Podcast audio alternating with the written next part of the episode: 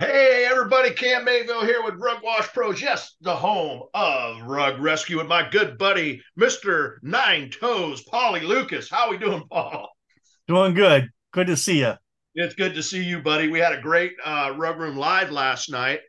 And, you know, one of the topics that we ended up getting into a discussion about is um, you know ph and the reason we did is there was a you know we watch things in different groups in our group and stuff. And when we see these things come up we go you know that's kind of an interesting topic. And that one kind of grabbed me a little bit because you know i don't know near as much as you when it comes to this stuff. You're so good at explaining it. But when i was reading the comments i'm kind of looking i'm going it was foggy to me. It didn't seem accurate. And and so that's when i tagged you and you jumped in and, and really gave some good answers to that and, and and commented on it and explained people to people a little more in detail what they really needed to know. And so today I just wanted to take it, you know, not a ton of time on it, but I really wanted to hit on this subject and let you explain a little bit more about pH. So if you would take some time and let's try to get everyone to understand this a little more and give them the important parts about it. Sure. Yeah, there's a lot of misinformation out there and it's uh, confusing and uh, sometimes you know we try to simplify things uh, so that it's easier to communicate. But if you simplify too much then then you really uh, aren't getting the the information across. And so there's confusion. Uh, one of the things i think is kind of cool about uh, the the study of ph you know it's relatively new. I mean 1909 uh, is when uh, papers were written by a guy, I think his name was Sorensen. I think I pronounced that right. And uh, they really came up with this idea of the pH scale. Now, it's always been there, but to to actually understand it so that we can use it, so you can put numbers to it, because you got to do the math. So he came up with this scale uh, to measure pH, and really uh, to really make it simple, the pH scale is a measurement of the concentration of lone protons. So a lone proton is hydrogen plus. So that is the most abundant uh, element in the universe. It's uh, about 73% of all matter in the universe by weight. And if you want to count atoms, and molecules and get look at it that way, it's actually 92% of all the atoms in the world, in the solar system, in the entire universe.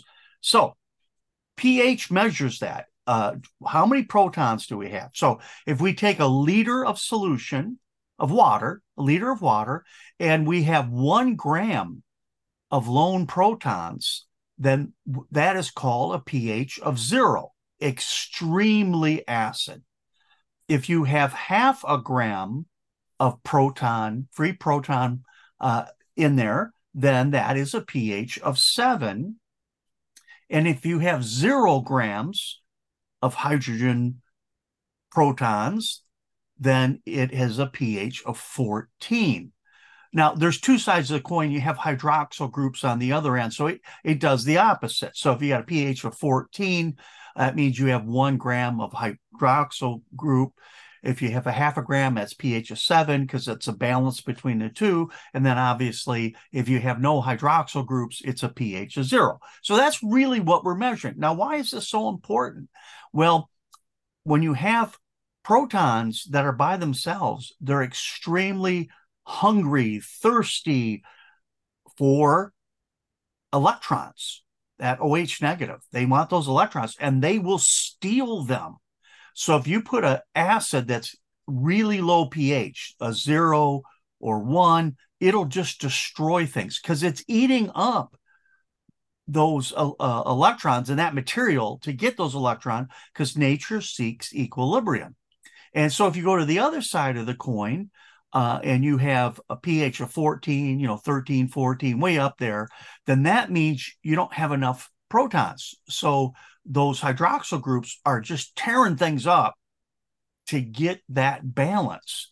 And then if you're right in the middle at seven, uh, then you have balance. So when you put it on materials, it doesn't really affect it as far as damaging things because it's already happy. It's already uh, got its equilibrium. So that's kind of the basic layout of that.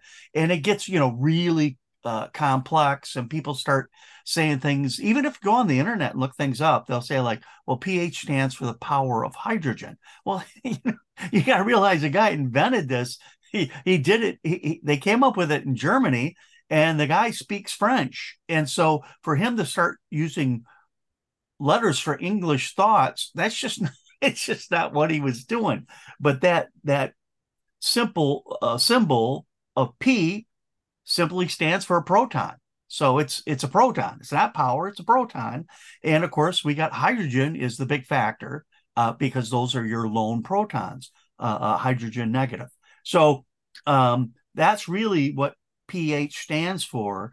Uh, is talking about uh, protons and how mainly hydrogen is what we're dealing with there in that water.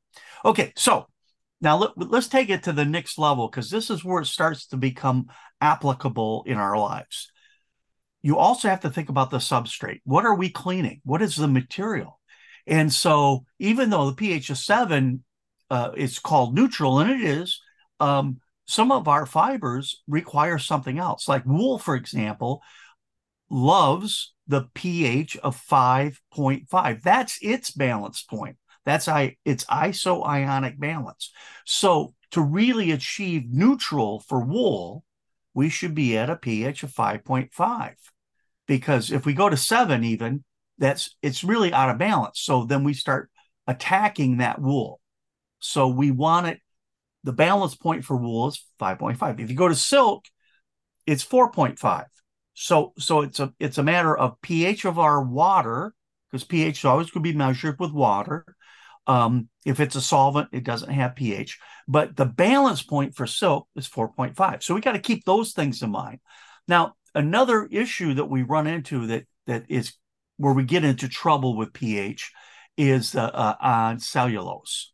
Uh, rayon, by the way, is almost pure cell- cellulose. So when we're talking about cellulosic or plant-based fibers, uh, its balance point is on the alkaline side.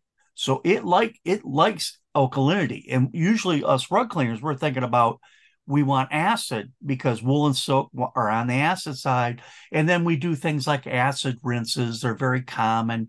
They try to stabilize color with the uh, acids. And so, you know, we're thinking all fibers like acids, but actually cellulose doesn't. And, and one of the big factors with cleaning cellulose is cellulosic browning and discoloration and yellowing.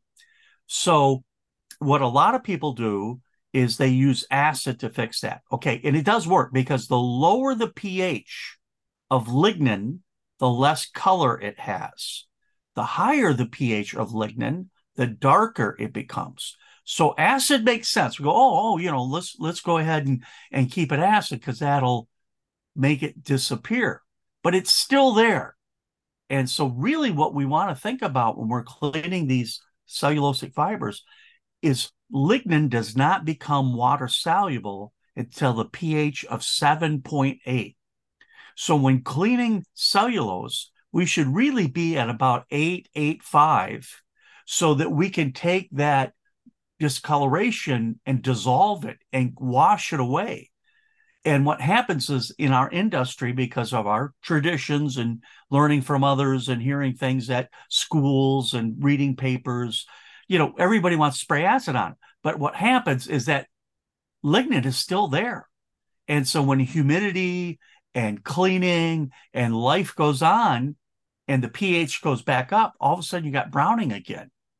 And that's why a lot of people say it seems to get worse and worse. Browning gets worse and worse with time. The more times it browns, the worse the browning gets. Well, that's because you never got rid of the original lignin.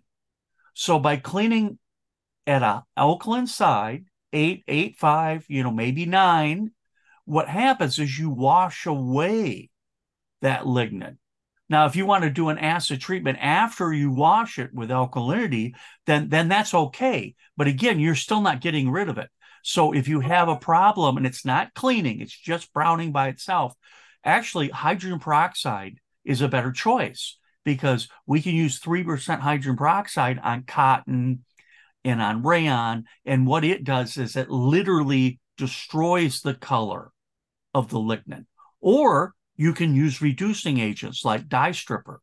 And that, what it does is destroys the lignin. So it's not there anymore. So it's not going to come back when the humidity comes back or when somebody cleans it again or it gets wet.